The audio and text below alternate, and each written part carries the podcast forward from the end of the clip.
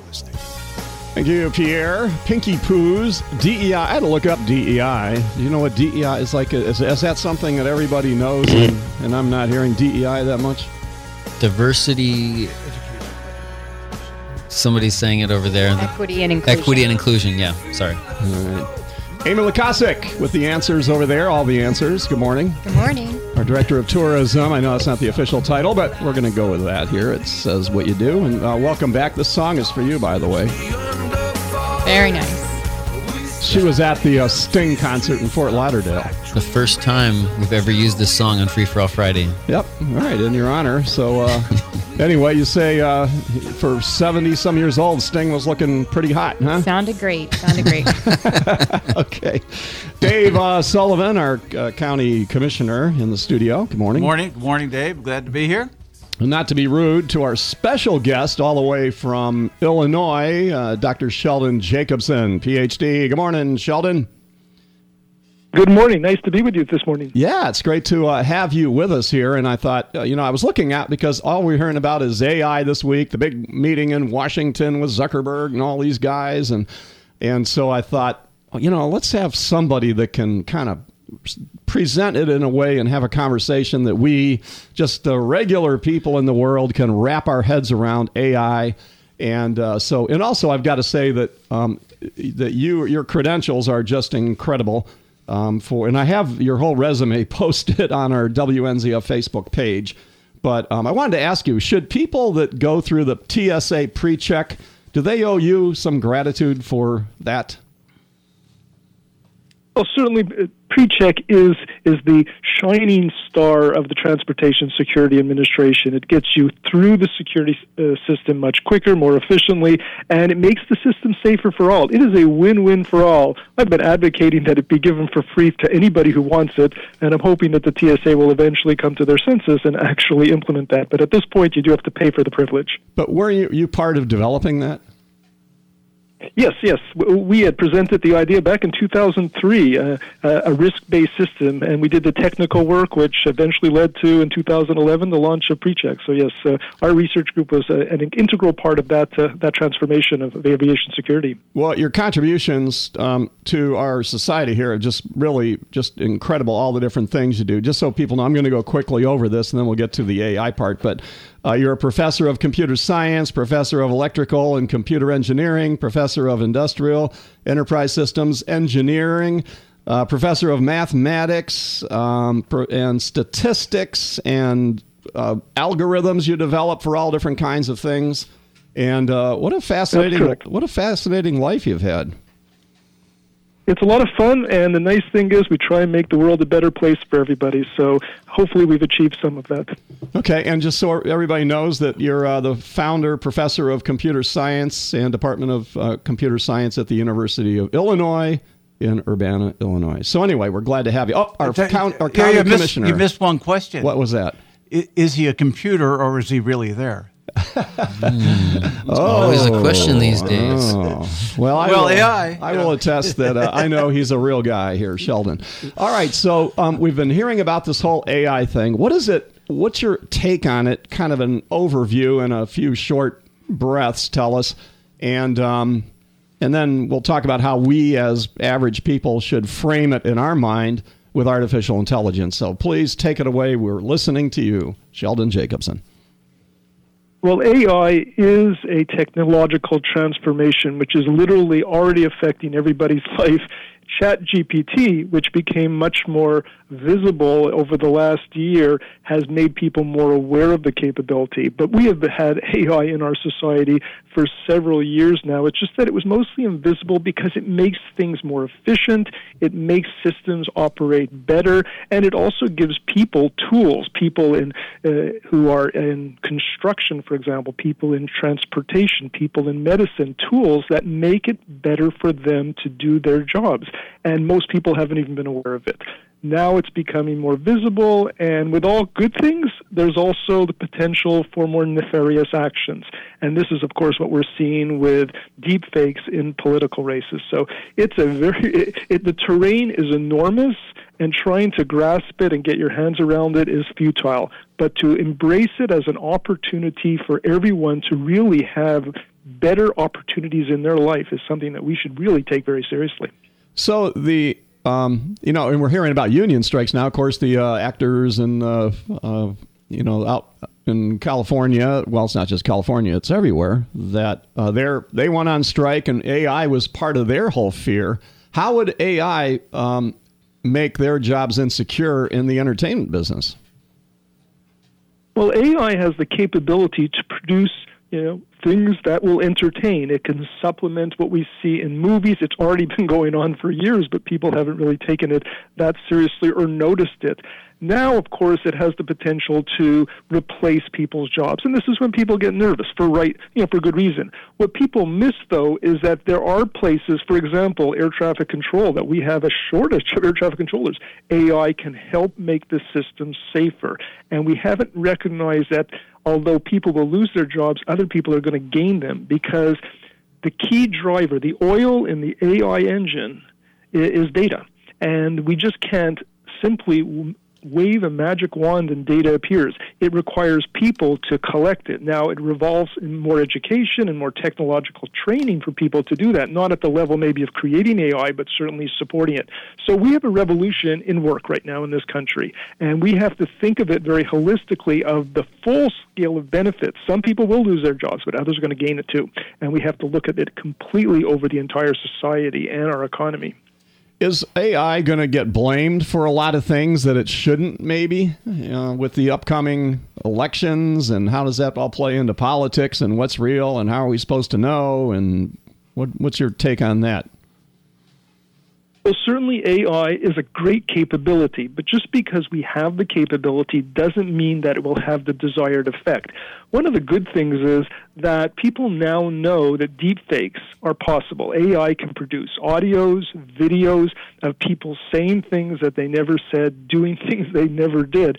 And as a result of that, people will start to have a certain suspicion of gee, this doesn't make sense. This doesn't fit the personality of Ron DeSantis, for example. It doesn't fit the personality of Joe Biden. It doesn't fit the personality of the person who is presenting some voice, some idea, because AI can make it look so real that it it's very hard to detect. But we have to look at the substance rather than the style to determine really if it is real. Does a human being have that ability to uh, to judge whether this is real or not? And and it's almost like why should we have to when you know we just want what we see and hear to be the truth well that's an ideal and the problem is ideals do not only not, do not always become reality. We've been dealing with this with social media for many many years where someone will post something uh, you in journalism and reporting uh, always had reliable sources. But anybody can go on facebook or twitter and put something out. And other people think, wow, that must have happened. I think we've become sensitized to the fact that not everything that we see or read or hear is real anymore. And AI, with that potential capability, elevates that to yet another level. So, what evil minds are like, uh, you know, licking their chops on this, saying, "Oh my God, my uh, my job as a fraudster has just become a dream come true," and you know, how can I rip people off for money and influence things and that? What what industries in uh, in right now that are out there are looking at this is a dream come true for them? Well, the, bad actors exist in all industries in all places. Cybersecurity is a tremendous threat, and people can use AI to misrepresent, to fool people. And ultimately, at the end of the day, people have to own it. They have to be responsible for what is being presented to them. If they're going to be taken advantage of and lose money or other resources, ultimately, they have to make decisions. We can protect some, but we can't protect all. Ultimately, people have to be responsible. And this is the new world. This is the new world with AI. Sheldon, what do you what um, job um, professions are most threatened with job losses in um, artificial intelligence? Well, any job that basically has a repetitive task that does not require significant reasoning could basically be, I wouldn't say replaced completely, but certainly its impact can be attenuated. For example, accounting is a great example where there's a lot of routine operations that go into it. There is some reasoning, but a lot of the routine part can be replaced by AI systems The same applies, for example, when you think of the law uh, profession, where you're you're basically compiling notes. You can have templates which AI can interpret the information and then put down what was said. There's no reasoning involved, it's simply reporting situations like that are very vulnerable. But then on the other hand, to create those AI systems requires data. And where are we going to get that mm-hmm. data? The very people who are producing it right now in terms of the reporting, the accounting, they may be needed to do that. So it's going to be a shifting as opposed to a replacement model. Some will be lost, but others will be gained. Should we look at it as um, like when with the invention of the airplane, when uh, you know here's the Wright brothers, and then if they could see that, oh my God, like a million people a day flying at 600 miles an hour at 38,000 feet, and if if you look at the you know was it the flight whatever the app is where it shows all the planes in the air at one time, how scary that would have been to somebody back in the early days of flight would should we kind of frame it like that or even like cars when the Model T first became where everybody could have a car and there was traffic jams before they even invented traffic lights and things. And look at it, what's happening now. We're driving 90 miles an hour on the interstate. and 90. All right. Who's driving 90? All, right. All right, here we go. All right. um, so, should we kind of look at it like that? This is kind of the beginning of a new era that um, we shouldn't be that scared of it? Well, I think the automobile uh, metaphor is exactly the right one because automobiles basically replaced horses. And because of that, people thought, oh, what are we going to do with all these horses? Well, the benefit of the automobiles is that all of the problems associated with horses went away, that new problems were created. And this is exactly what we're seeing with AI. It is solving some problems, it's creating new ones, and like all things in society and our economy, we adapt. And if we don't adapt, ultimately we will be left behind. This, this is a new world. We're, we're not going to be able to stop it. All of the committees, all of the hearings that are going on in Washington uh, are great and important and useful because information will come out of it. But at the end of the day, the, the the foot is on the pedal and the and we are speeding along at near light speed because we have to. Brian McMillan, our publisher of the Palm Coast Observer, has a question for you, Sheldon.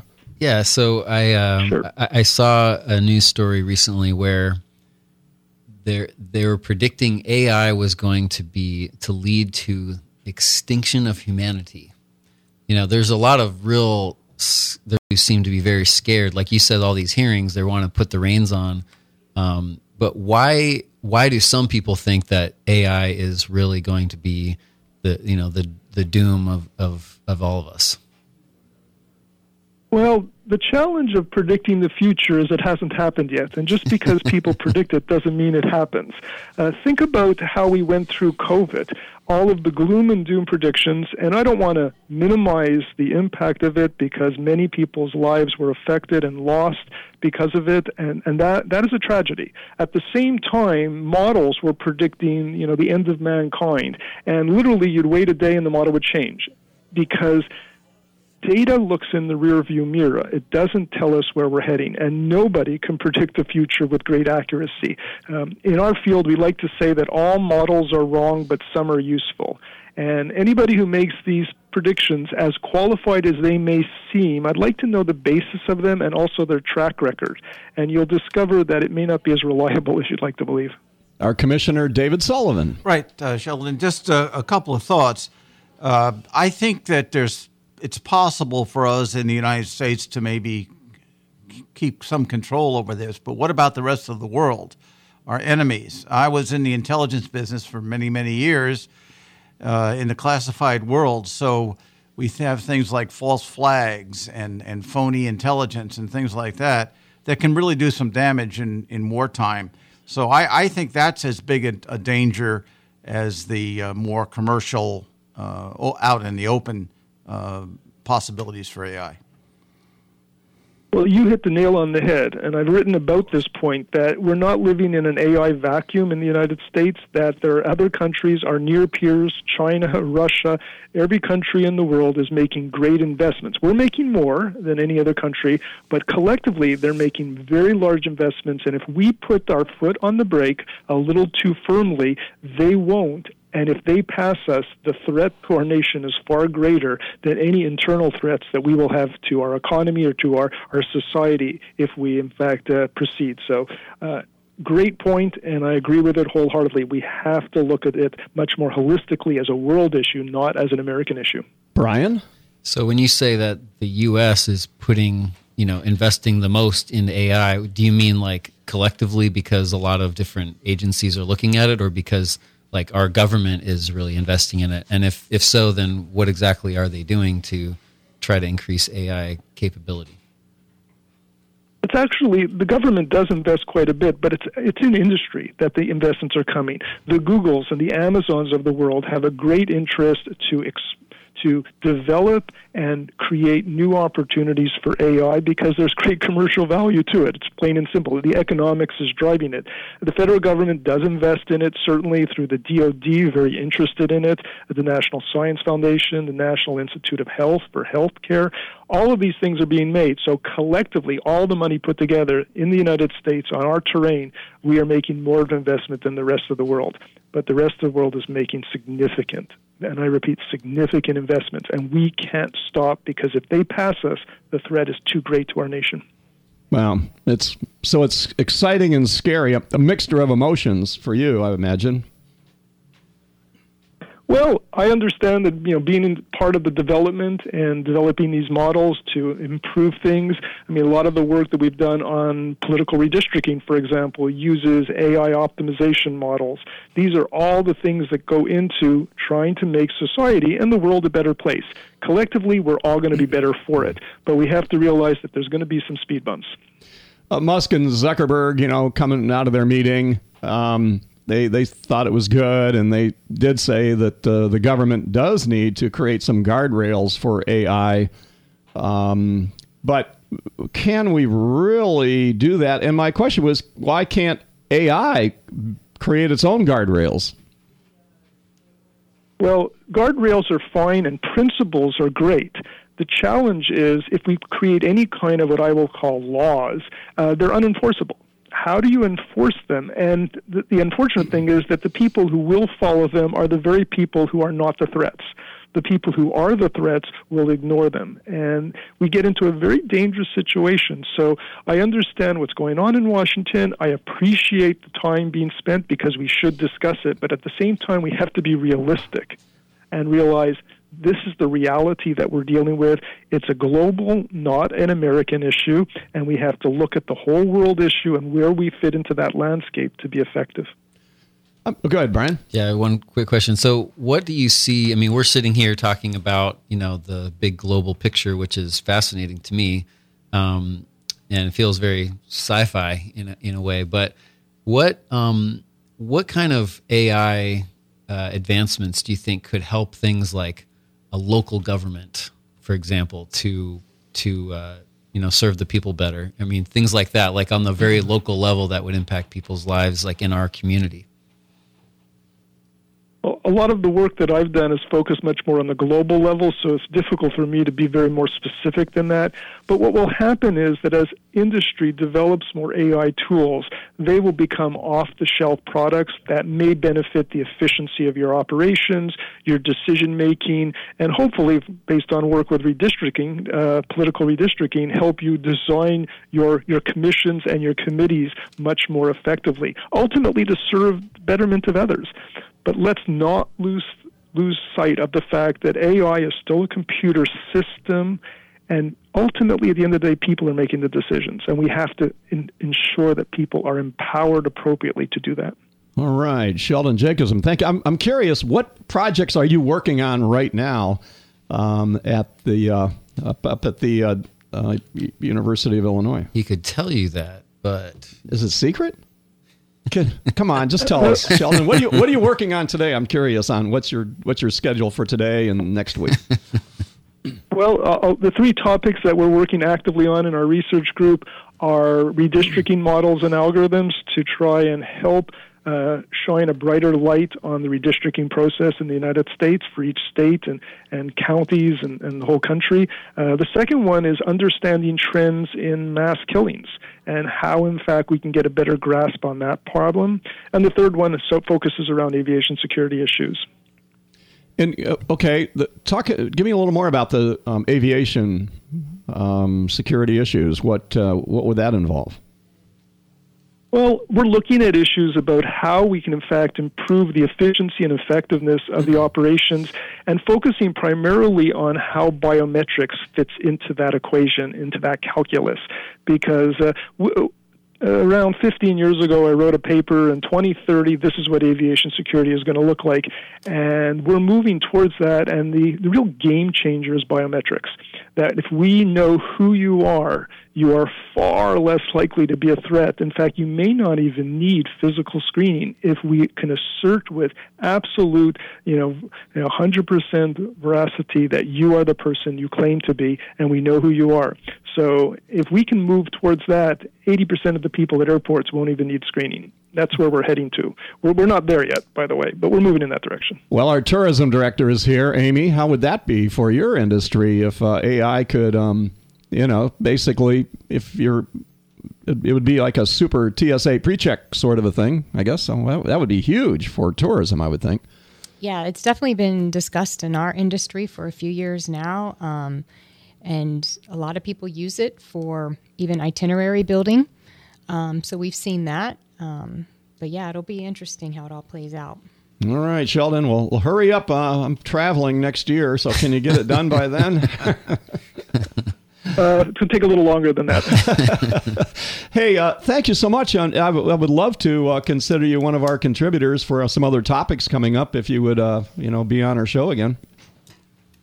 Happy to do so. Just feel free to reach out, and it'd be a pleasure to join you. Okay, and if people want to find out more about Sheldon Jacobson, PhD at the um, University of Illinois, um, um, we've got on our WNZF Facebook page. I've got all the information. You can you know look and see Sheldon and and uh, connect and uh, do that. Have you written any books or anything?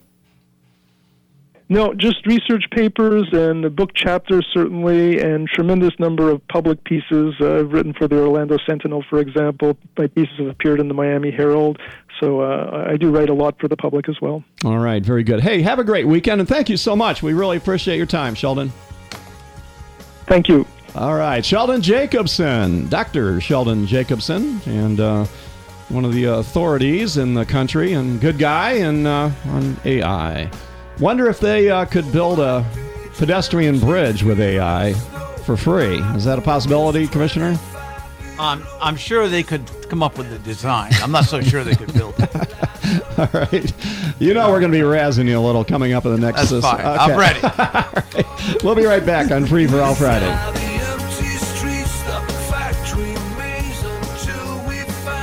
Want to flex your golf skills but don't have the time for a full 18 holes? Head on down to the Palm Harbor Golf Club. You can hit up our driving range with a bucket of balls for a long distance workout, or head over to our putting green to work on your short game. Either way, you're going to get in a great game of golf. For more information or to book a tee time, visit us at palmharborgolfclub.com or give us a call at 386 986 4653. That's 386 986 Golf. I ain't your mama, but I know she would tell you don't drive around on bad tires. If you don't have the money for tires right now, come and see me. We have a drive today, paid tomorrow plan. Don't risk yours and other people's safety. Come and see me. I'm Bob Gordon. And thanks again for voting Quantum Tires number one in Flagler County. Quantum Tires and Auto Repair. You know where we are. At the corner of State Road 11 and the railroad tracks, downtown Bunnell. Quantum Tires. Make your mama proud. So you're ready to list it? We're ready to sell it. This is Sam Perkovich, broker owner of Parkside Realty Group. Stop by our office in Town Center or call us at 302 0300. Visit us online at parksiderealtygroup.net. A powerful and well respected law firm in Florida is now in Palm Coast. We've recovered millions and millions of dollars for our clients. I'm Josh Woolsey. Car crash, personal injury, call us first. Offices Jacksonville and now Palm Coast. WoolseyMorcom.com. 934 Free for All Friday. I'm David Ayers. Amy Lukasik. We're going left to right here. Say good morning, Amy. Good morning. Thank you for having me. Our tourism director, County Commissioner David Sullivan. Good morning, Dave. And We're here. Brian McMillan, co-host, publisher. I like saying that, publisher. It's a fun word to say. The uh, Palm Coast Observer and Ormond Beach Observer. Anyway, so uh, Amy, you were What down. about, what about you? What? What do you mean? You forgot to introduce yourself. I'm David Ayers. Just the host. I work one day a week. President. I work one day a week for one hour. That's the union I'm in. You know, I was looking. Speaking of the unions, um, I'm thinking like, what are these people thinking? Okay, and, and I get it. The UAW they they do need more money, and they were offered more money. What I don't know what all the specifics were, but in 1979 there was one million five hundred thousand UAW members. Today there's 150,000. I mean, what does that tell you about robotics? Because when they show pictures inside the factory, it's like people just kind of standing around and the robots are doing all the work. And um, so I'm, you know, I, I mean, I feel bad for these people, but at the same time, um, you know, where's that going to go? If Well, a 90% drop in need um, or membership. Go Well, ahead, thi- Dave. thi- think about what we just did for the last half hour. AI. That that's that's a classic case of as AI improves, probably less people needed on the production lines. Yeah. Well, anyway, with the and with the steel workers, my dad was a tool and die maker in Cleveland, and always he started it from scratch, and always the UA, the steel workers union, were always on him to you know to go union. He never did for 50, 60 years. He paid his guys um, as much or more than the union did, gave him a ham at Christmas and showed him appreciation and everything. So there really was no need to do that. So you got to wonder is the, the UAW um, obsolete with the uh, steel workers anymore? Because if the, um, you know, I don't know, but I mean, it's a, a transitional thing going on for sure. I'm not in a union. I think that it's always been. I mean, it, it seems like it's just as much a, a economic, um, uh, you know, a class warfare sort of a situation. It's always it's always been there. Um, that the the the the working class is looking at the ownership and saying, "Why are you getting all this money?" And then you're telling us that you can't afford to pay us more. Yeah. Uh, AI happens to be part of the conversation now, but it, there's always been something, and you know, I think that's really what what the heart of it is. Um, Mhm. So I, don't- I don't know what the answer to that is, but I don't know. Well, here's somebody with all the answers. Amy Lukasik.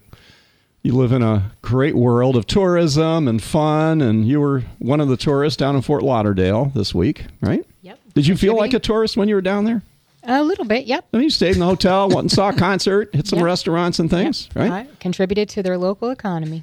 and uh, saw Sting. And uh, so we're actually we've been playing Sting. I can't stop thinking about you in honor of your uh, trip down there. So what about us? Okay, today I'm looking at. Even though I said yesterday I don't. Re- I did today. What's dr- okay? This is today's headlines in the News Journal, Daytona Beach News Journal. What's driving the decline in tourism in the area here? And um, Lori Campbell Baker, we all know Lori. She's really been a friend of ours for a long time and in the business here.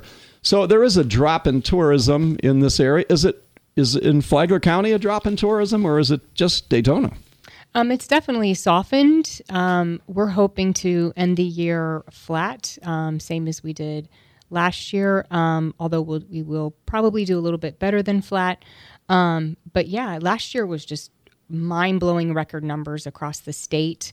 Um, average daily rate for vacation rentals, hotels, just record breaking for everybody. So, um, just like with every industry and business, uh, nothing lasts forever. So, we'll, like I said, if we remain flat, that that'll be good. so it's not as much of a problematic decline, but more returning to a little bit more like normal rather I think than a big has a lot spike. to do with it. Yeah. Okay, and I know you know, you, and then you look at um, the um, inflation, and uh, you know, people maxing out their credit card. Are they having that last joy vacation and running up on the credit cards, or how are they paying for their vacations? And um, is that also kind of building to the bursting bubble of a lot of things? Um, I, I'd say for here in Flagler County, our what I'll call our luxury market, um, that has not really suffered. It's more the lower to middle class. People stay less nights and spend less when they're here. So that's Uh, as far as locally, that's where we're seeing it and feeling it. Are we a value here? I'm, you know, because you know, I, whenever I go to Disney, I love people watching when I go to Disney, seeing the agony on parents' face. You know, all it's nothing like the commercials you see. Well, hey, it's the happiest place on earth, and balloons, and the kids are happy. Kids are crying.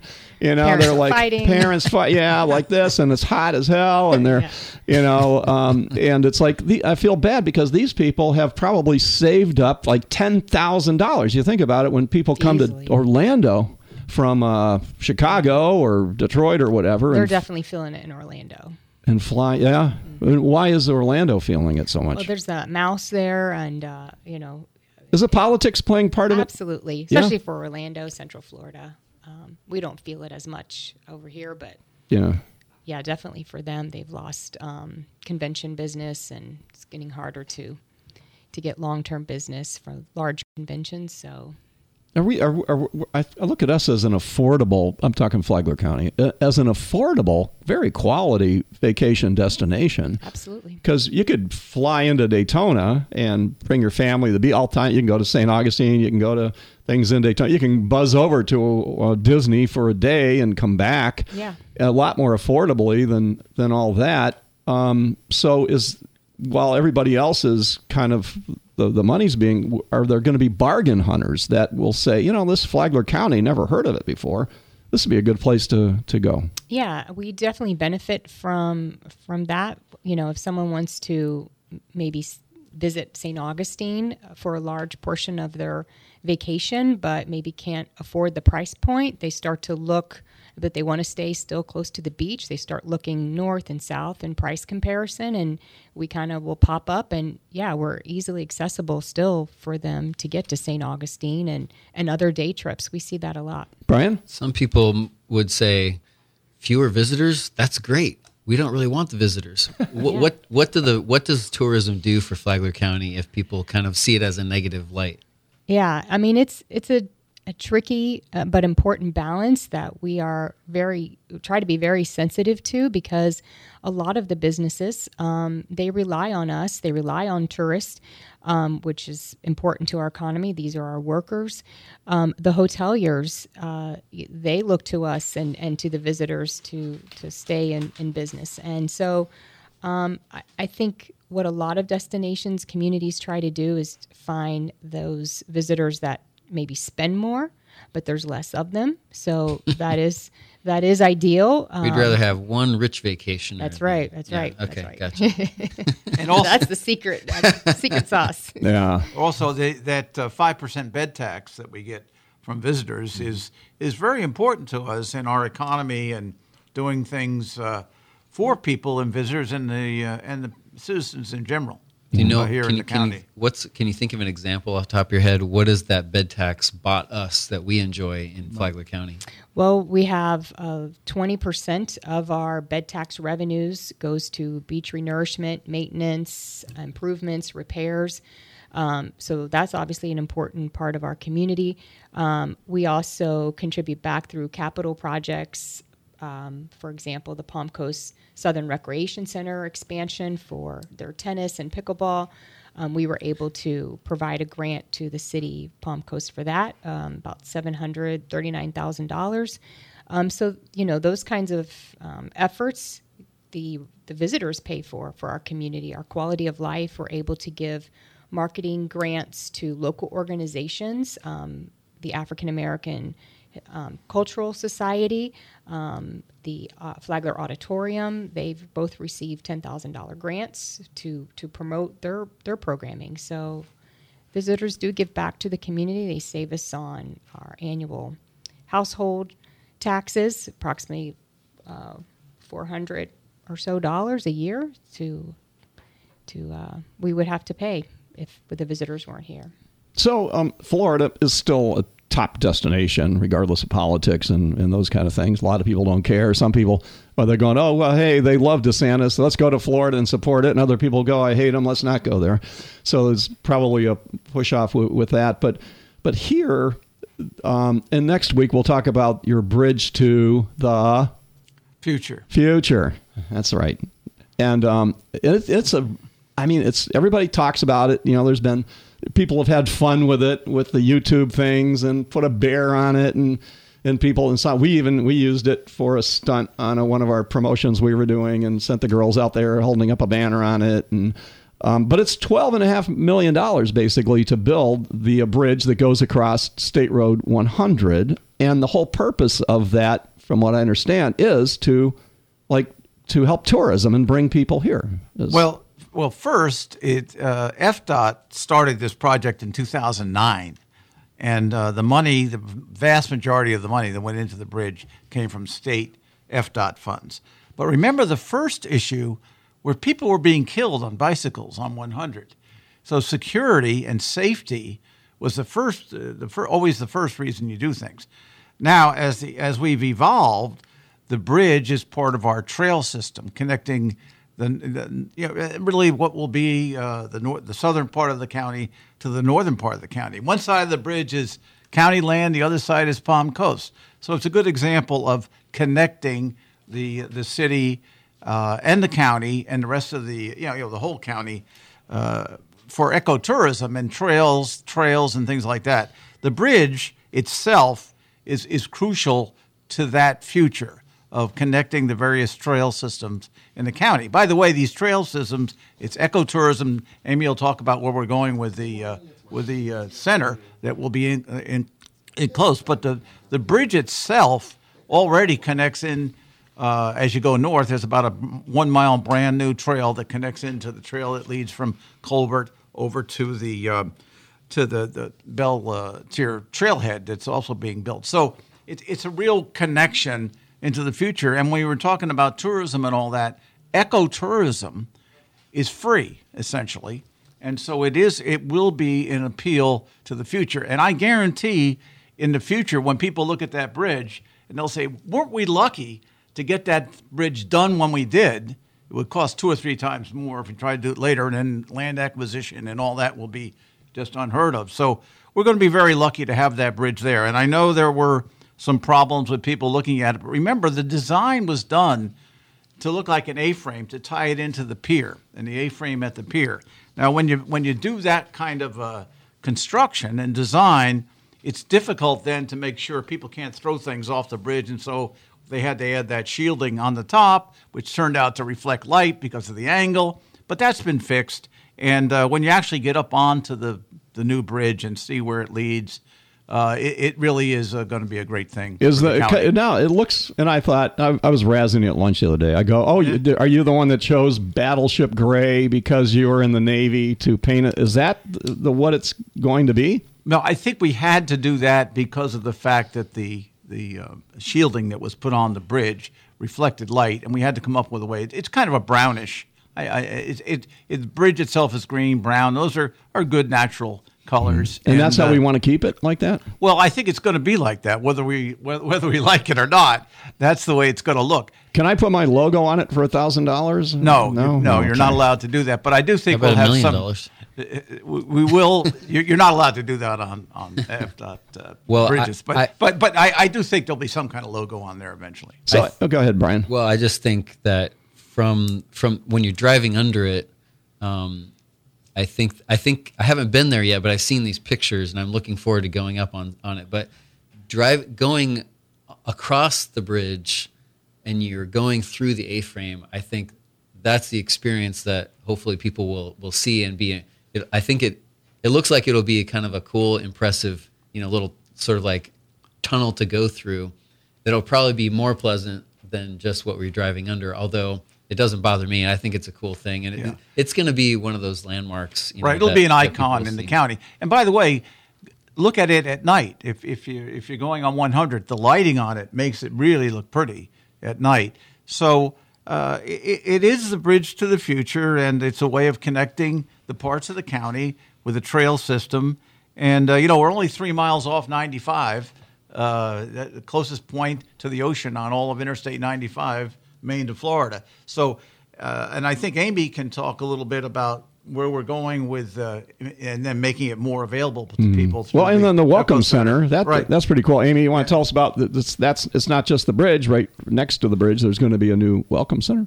Yeah. So a little bit um, west of the pedestrian bridge, uh, there's a 23 acre parcel that the county owns. Um, currently right now it's being used by our public works and road and bridge department um, so yeah that's kind of where we're looking to serve as a gateway not only to the pedestrian bridge um, but the pedestrian bridge as commissioner sullivan was talking about is the, the connectivity is there at the other side of the bridge is a thousand acres of what will eventually be um, the Bulow the Bulow Creek um, Regional Headwater Park. So um, that also has federal funding right now of 1.5 million, and we're in the design and planning of that. And that that process is is going to launch soon, where there'll be public input of what type of recreational amenities we would like to see into the park. So those are that's access and that the public has never had before. So the center will serve as a gateway to all these recreational um, activities and amenities, um, not just there uh, at Bulow Creek and, and Lehigh, but also all throughout the county. We'll be able to direct people to this sort of high quality of life that we that we value here in Flagler. So um, you said that safety was the thing because you know people getting hit with bikes and trying to cross the road and all that. What about animals? I mean, is it uh, you know when you see a raccoon smashed on the road, is will raccoons and deer and possums figure out that hey, thank you, we appreciate this bridge?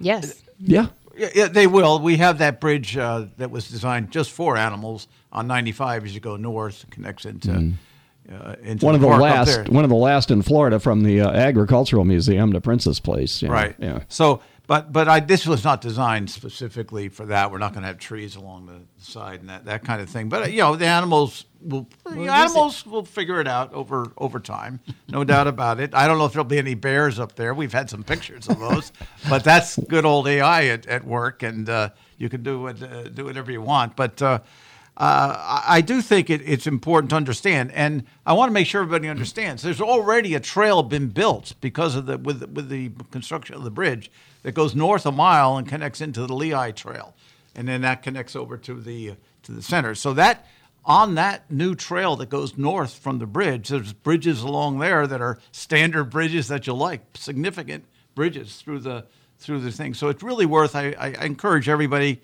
uh, the grand opening will be a good time. That's on the 19th, come this next Tuesday at 3 o'clock, and there's information out on parking and so forth. But the, uh, the center, the Echo Center uh, to, uh, that Amy is talking about, there'll be parking there too.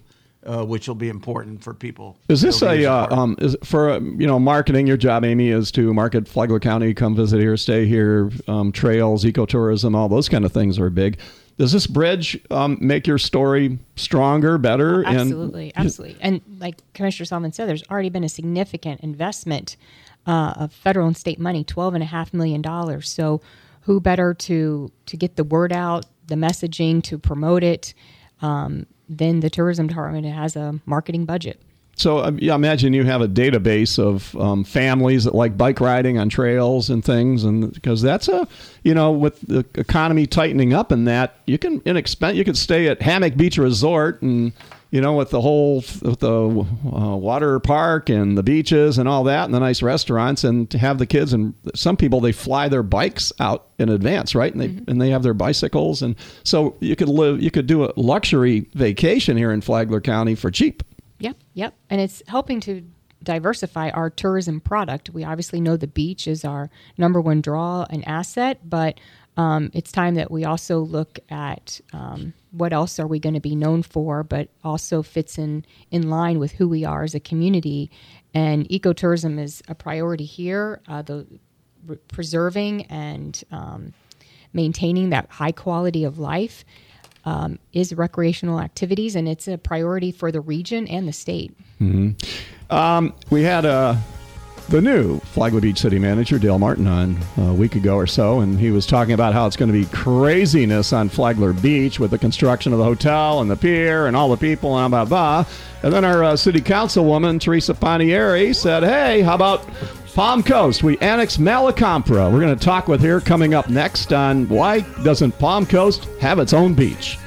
Dave Sullivan, I'm surprising you. Yeah, well, no, we've been talking about that the last couple of days, but I, I wanted to point out that one person's been critical in this whole bridge thing was Faith Al-Khatib, our engineer. If anything, we could call it the Faith Bridge. uh, because she was critical in, in, in, seeing this through over the years. And so I want to make sure of that. And as far as Flagler Beach goes, I think this will help Flagler Beach because it'll give people a little bit place to stop first before they hit the beach. It may cut down the crowd a little bit. Have a shuttle to the beach. Mm-hmm. Yeah, yeah, All right. things like that. We okay. got to take a break. We'll be right back.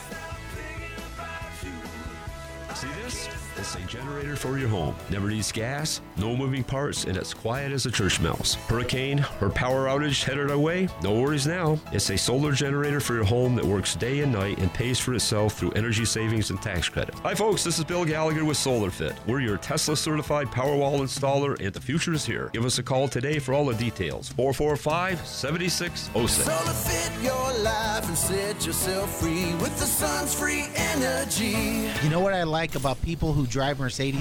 They have an appreciation for quality. Hi, I'm Andy from Auto House of Palm Coast. If it has anything to do with Mercedes Benz, we can do it. From maintenance and basic services to major repairs. If you or somebody you know owns a Mercedes Benz, I would love for you to be my customer. I'm Andy. I'm in the Hargrove Lane Industrial Park. You'll find me, everybody else has, or call me anytime. 585 4785. Auto House, Palm Coast.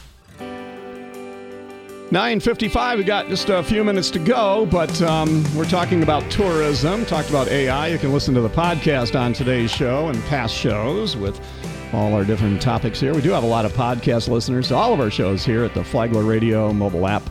Um, but the beaches, obviously, um, Amy Lukasik, our tourism director, is the big lightning rod uh, for Flagler County. And um, Flagler Beach seems to be where, you know, it, it's that's kind of the, the focal point of it for the most part. That's where the restaurants are and everything else. Um, at the last city council meeting, Teresa Pontieri, our councilwoman, brought up um, um, about well, here we we have Palm Coast, and Palm Coast has no beach. Is that right, Teresa? Hey, good morning. Yes, that is absolutely right. And you and you, you kind of uh, you threw it out there, and the reactions from other uh, councilmen and that were kind of uh, what what is she thinking and everything. So tell us we're giving you some time to, to tell. Sorry. Now, what were you thinking, and why would it be important for Palm Coast to annex Malacompra Beach? So, yeah, I appreciate a few minutes here. Um, you know, the idea is a forward thinking idea and concept. It's not something that I anticipate will happen tomorrow by any means, but I, I don't really think that people understand the gravity of the situation that Flagler Beach is facing, not only now, but over the next three to five years as Palm Coast continues to grow and as the county continues to grow. And this was expressed, you know, during the multi-municipality meeting uh, last night or two nights ago. So, you know, I just think it's really important that people understand that Flagler Beach has said that they will go to paid parking inevitably in the future. Um, they're losing more and more shoreline every time we have a natural disaster. So we really need to figure out a way to, I think, bring locals from Flagler Beach over to some of our other beach parks. And being that Palm Coast has 97,000 out of the 130,000 residents in the county, to me it makes sense that we be able to have some shoreline that we control and can maintain and can absolutely improve what is a beautiful piece of the beach. So, what would be the advantage to taxpayers, county, city, um, everybody to annex it and make it part of the city of Palm Coast? What would make it better? Because it's there already. It, obviously, yeah, it is there already. Um, I, you know, I'd like to see the amenities improved, and right now, Palm Coast just doesn't have a seat at that table. We're we're at the mercy, for lack of a better phrase, of other governmental um, you know units right now because we don't have any say or any really vote, so to speak, as to how our shoreline is improved, maintained, et cetera. So, like Bay Drive was improved, we didn't really we didn't have any say in that. Um, you know, so I would just like for Palm Coast to be able to really have a seat at the table as to improvement and maintenance of our beach parks, and I think Malacompra is a really good opportunity for that. All right. Well, we have a county commissioner here, Dave Sullivan. You've listened to uh, Councilwoman Pontieri. What are you thinking? Well, uh, this also came up the other night when we had our meeting with uh, Flagler Beach and the city mayors and the, the county about uh, crowding at Flagler Beach. So it's all part of the same thing. I'll just point out there are six beaches uh, that the mm-hmm. county runs along the coast. Um, and those they have full access from anybody in the county or tourists, or whatever. Uh, there, there's always some some questions uh, we've spent an awful lot of money maintaining our beach over the last. I, I, think the other day, once the Army program gets done, we'll have spent since Matthew hundred million dollars between A1A and the beaches, keeping them open. We just built Bay Drive Beach, which has nice facilities. Uh, we're finishing up the uh, the sewer program and water program out there in that area. So I don't think uh, the city is ready yet, according to the mayor who was sitting next to me uh, the other night, is really put together a plan for what they would do. I think it's a concept for the future, but it's a long way off. And I think we'd have to see well what what improvements are we talking about beyond what we're doing now with uh, with the state and federal government on improving our beaches. So I don't think we're there yet. Uh, I think it's. Um, I, I, think access to the beaches is full right now. There is no requirement for people to do anything except go over there and go to the beach right now. Uh, with and we have six beaches along the coast that they can use. Brian, I wonder if uh, are you are you are you saying um, Teresa that maybe this would be willing to contribute more funding to improve some amenities because I bet the county would accept that even if it wasn't annexed. Well, I'm sure they would. um, so, you know, I, I agree with Commissioner Sullivan um, when he says that this is a concept and it's something that would possibly happen in the future because that's exactly what I'm trying to do. I'm trying to look ahead and I'm just trying to plan for what is an inevitable situation that we're going to find ourselves in as a county. And the city of Flagler Beach is already finding itself in right now as a city. Um, you know, and, and I, as I said the other night during the multi-municipality meeting, this is only one option. You know, there's other mechanisms that can that where we can achieve the same end goal, where maybe we enter into some type of joint ownership, or you know, I, I begrudgingly say interlocal agreement, to be quite frank, because our taxpayers really do pay a lot of money towards the county for multiple services, and, and I would hate to see us just put forth a lot of money for Malacompra without, you know, really any kind of ownership interest in it, any vested interest other than just being able to go. So, you know, my, my thought is really uh, multifaceted to kind of solve a lot of problems in the future, but I'm really open minded to whatever mechanism we can use to accomplish that and hope that the city and the county can work together to with with the city of Flagler Beach to address these problems. So if Palm Coast uh, has its own beach and it really it's their shining, it's like their only child, and they're giving everything to it and making it just a super place and putting the money into it. Would that be good for Amy and our tourism department? Well, uh, visitors they don't know where they're if, if you know they don't care county lines, city lines. Um, they just look for you know, a safe and uh, amenities, be able to park, use the bathroom, that sort of thing. But um, as I mentioned earlier, um, 20% of our bed tax revenue goes to, to beach renourishment. And so just another um, food for thought for folks because in, historically we've that money has you know for back, lack of a better word has just paid for sand and so if there's a way that um, those funds can be relieved from paying for sand and sometimes just literally watching it wash out to shore again. Th- those funds and other communities are are used to enhance and improve beach parks. So if we are able to to figure out how to get long-term funding for sand, then how nice would it be that the visitors are paying to enhance and improve our, our beach parks. And so then that way it doesn't lie on the backs of any local residents. It is completely funded by visitors. And that fund right now um, is, is getting close to a million dollars a year. So that that is an option that I think should be looked at and we should strive for instead of maybe using always for sand. Okay, we got to wrap it up, Dave Sullivan. Just quickly, uh, one, one other option about this thing about Palm Coast taking over the beach, it would also include some people, residents along Malacompra Road. Well, those residents have a say in this too. And I'm not so sure they'll be thrilled about increasing their tax bill, so all of a sudden they'll be paying taxes into Palm Coast, which they're not now. So there are a lot of issues that would have to come forward. And I think uh, most of all, we want to make sure that people are taking advantage of our beaches. There are no restrictions. I say again, no restrictions on anybody living in Palm Coast to go to the beach uh, right right now. So I don't think see right now how this would improve things very much. Councilwoman Teresa Pontieri, you get the final word here. So thanks for giving me a few minutes again, and I'm, I'm happy to talk to Amy and Commissioner Sullivan and anybody else uh, more at length about this. And I agree, you know, nothing is keeping Palm Coast residents from going to Malacompra now. unfortunately, I don't think it's it's really being optimized as far as its utilization, and maybe that's just a lack of marketing on our part as the city and also as the county. Um, but you know, on the flip side, if Palm Coast owned it, it wouldn't prevent anybody from the county unincorporated also visiting. And I and I think the nuts and the bolts of this situation can be worked out as far as as residents are concerned. And as I've stated several times, I don't want to leave anybody out of this conversation. I want to include all stakeholders and make sure that this is a very well-rounded solution to what, like I said, is an inevitable issue that the beaches are facing. All right. Well, thank you, Teresa. Appreciate you being our councilwoman and uh, being on Free for All Friday. And uh, have a Thank great weekend. All right. Go on out You to the well. be- go out to the beach. Put your sunscreen on. That's right. okay. Take care.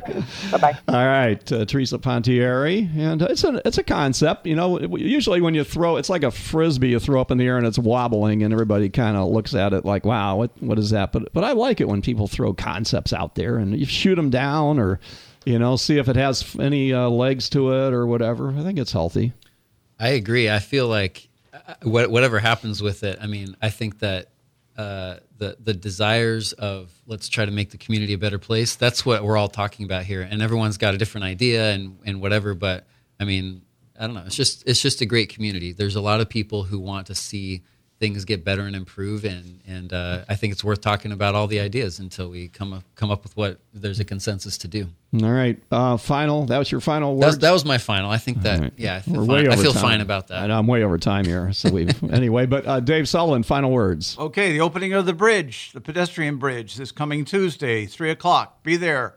All right, can we walk over it? Do we bring our walking shoes? How do we dress? What's Yeah, the deal? Well, it, yes, you can walk over. The, the ceremony will take place, I believe, on the southern side uh, of the bridge, and then we'll be able to walk down that brand new trail that leads up to the Lehigh Trail. So this this email says 3:30. Is it 3 or 3:30? Three, I think three o'clock to start getting in the transportation. Okay, gotcha. And then three thirty for the program. It's going to take Get a there- while. get there early. It's going to take a Yeah. while to get people. Uh, you get get there at located. three for all the free food and, and beer and Well, wine got- and stuff. well, right? Parking's limited, so read the, uh, the, the flyer on it. Amy Lukasik, thank you for what you do for our county and tourism and hotels and restaurants and staying on top of it all here. So, final words from you. Uh, well, Flagler County makes it very easy to do our job, but um, and we, I think Commissioner too. One thing we didn't say is uh, with regard to the to the bridge a little bit, but also the center is that uh, none of this funding comes from our local our, ro- our local residents. It's all um, um, either the bed tax or federal and state funding. All right. So when you see on these uh, chat things where oh they built a thirteen million dollar bridge and I don't have street lights in front of my house. yeah, if we if we didn't get it, it would go to another community. So. All right. Thank you guys. Appreciate it. Thank you, uh, Sheldon Jacobson from uh, University of Illinois and AI and all that. Listen to the podcast here on WNZF, FlaglerRadio.com. Oh, and tonight, the Potato Bowl live right here, play by play. phone ringing, dog barking at the mailman, bringing that stack of bills over to. Good morning, baby. How are you? Serving Flagler County for over a decade. WNZF, 1550 AM, 94.9 FM, and W235 CW Bunnell.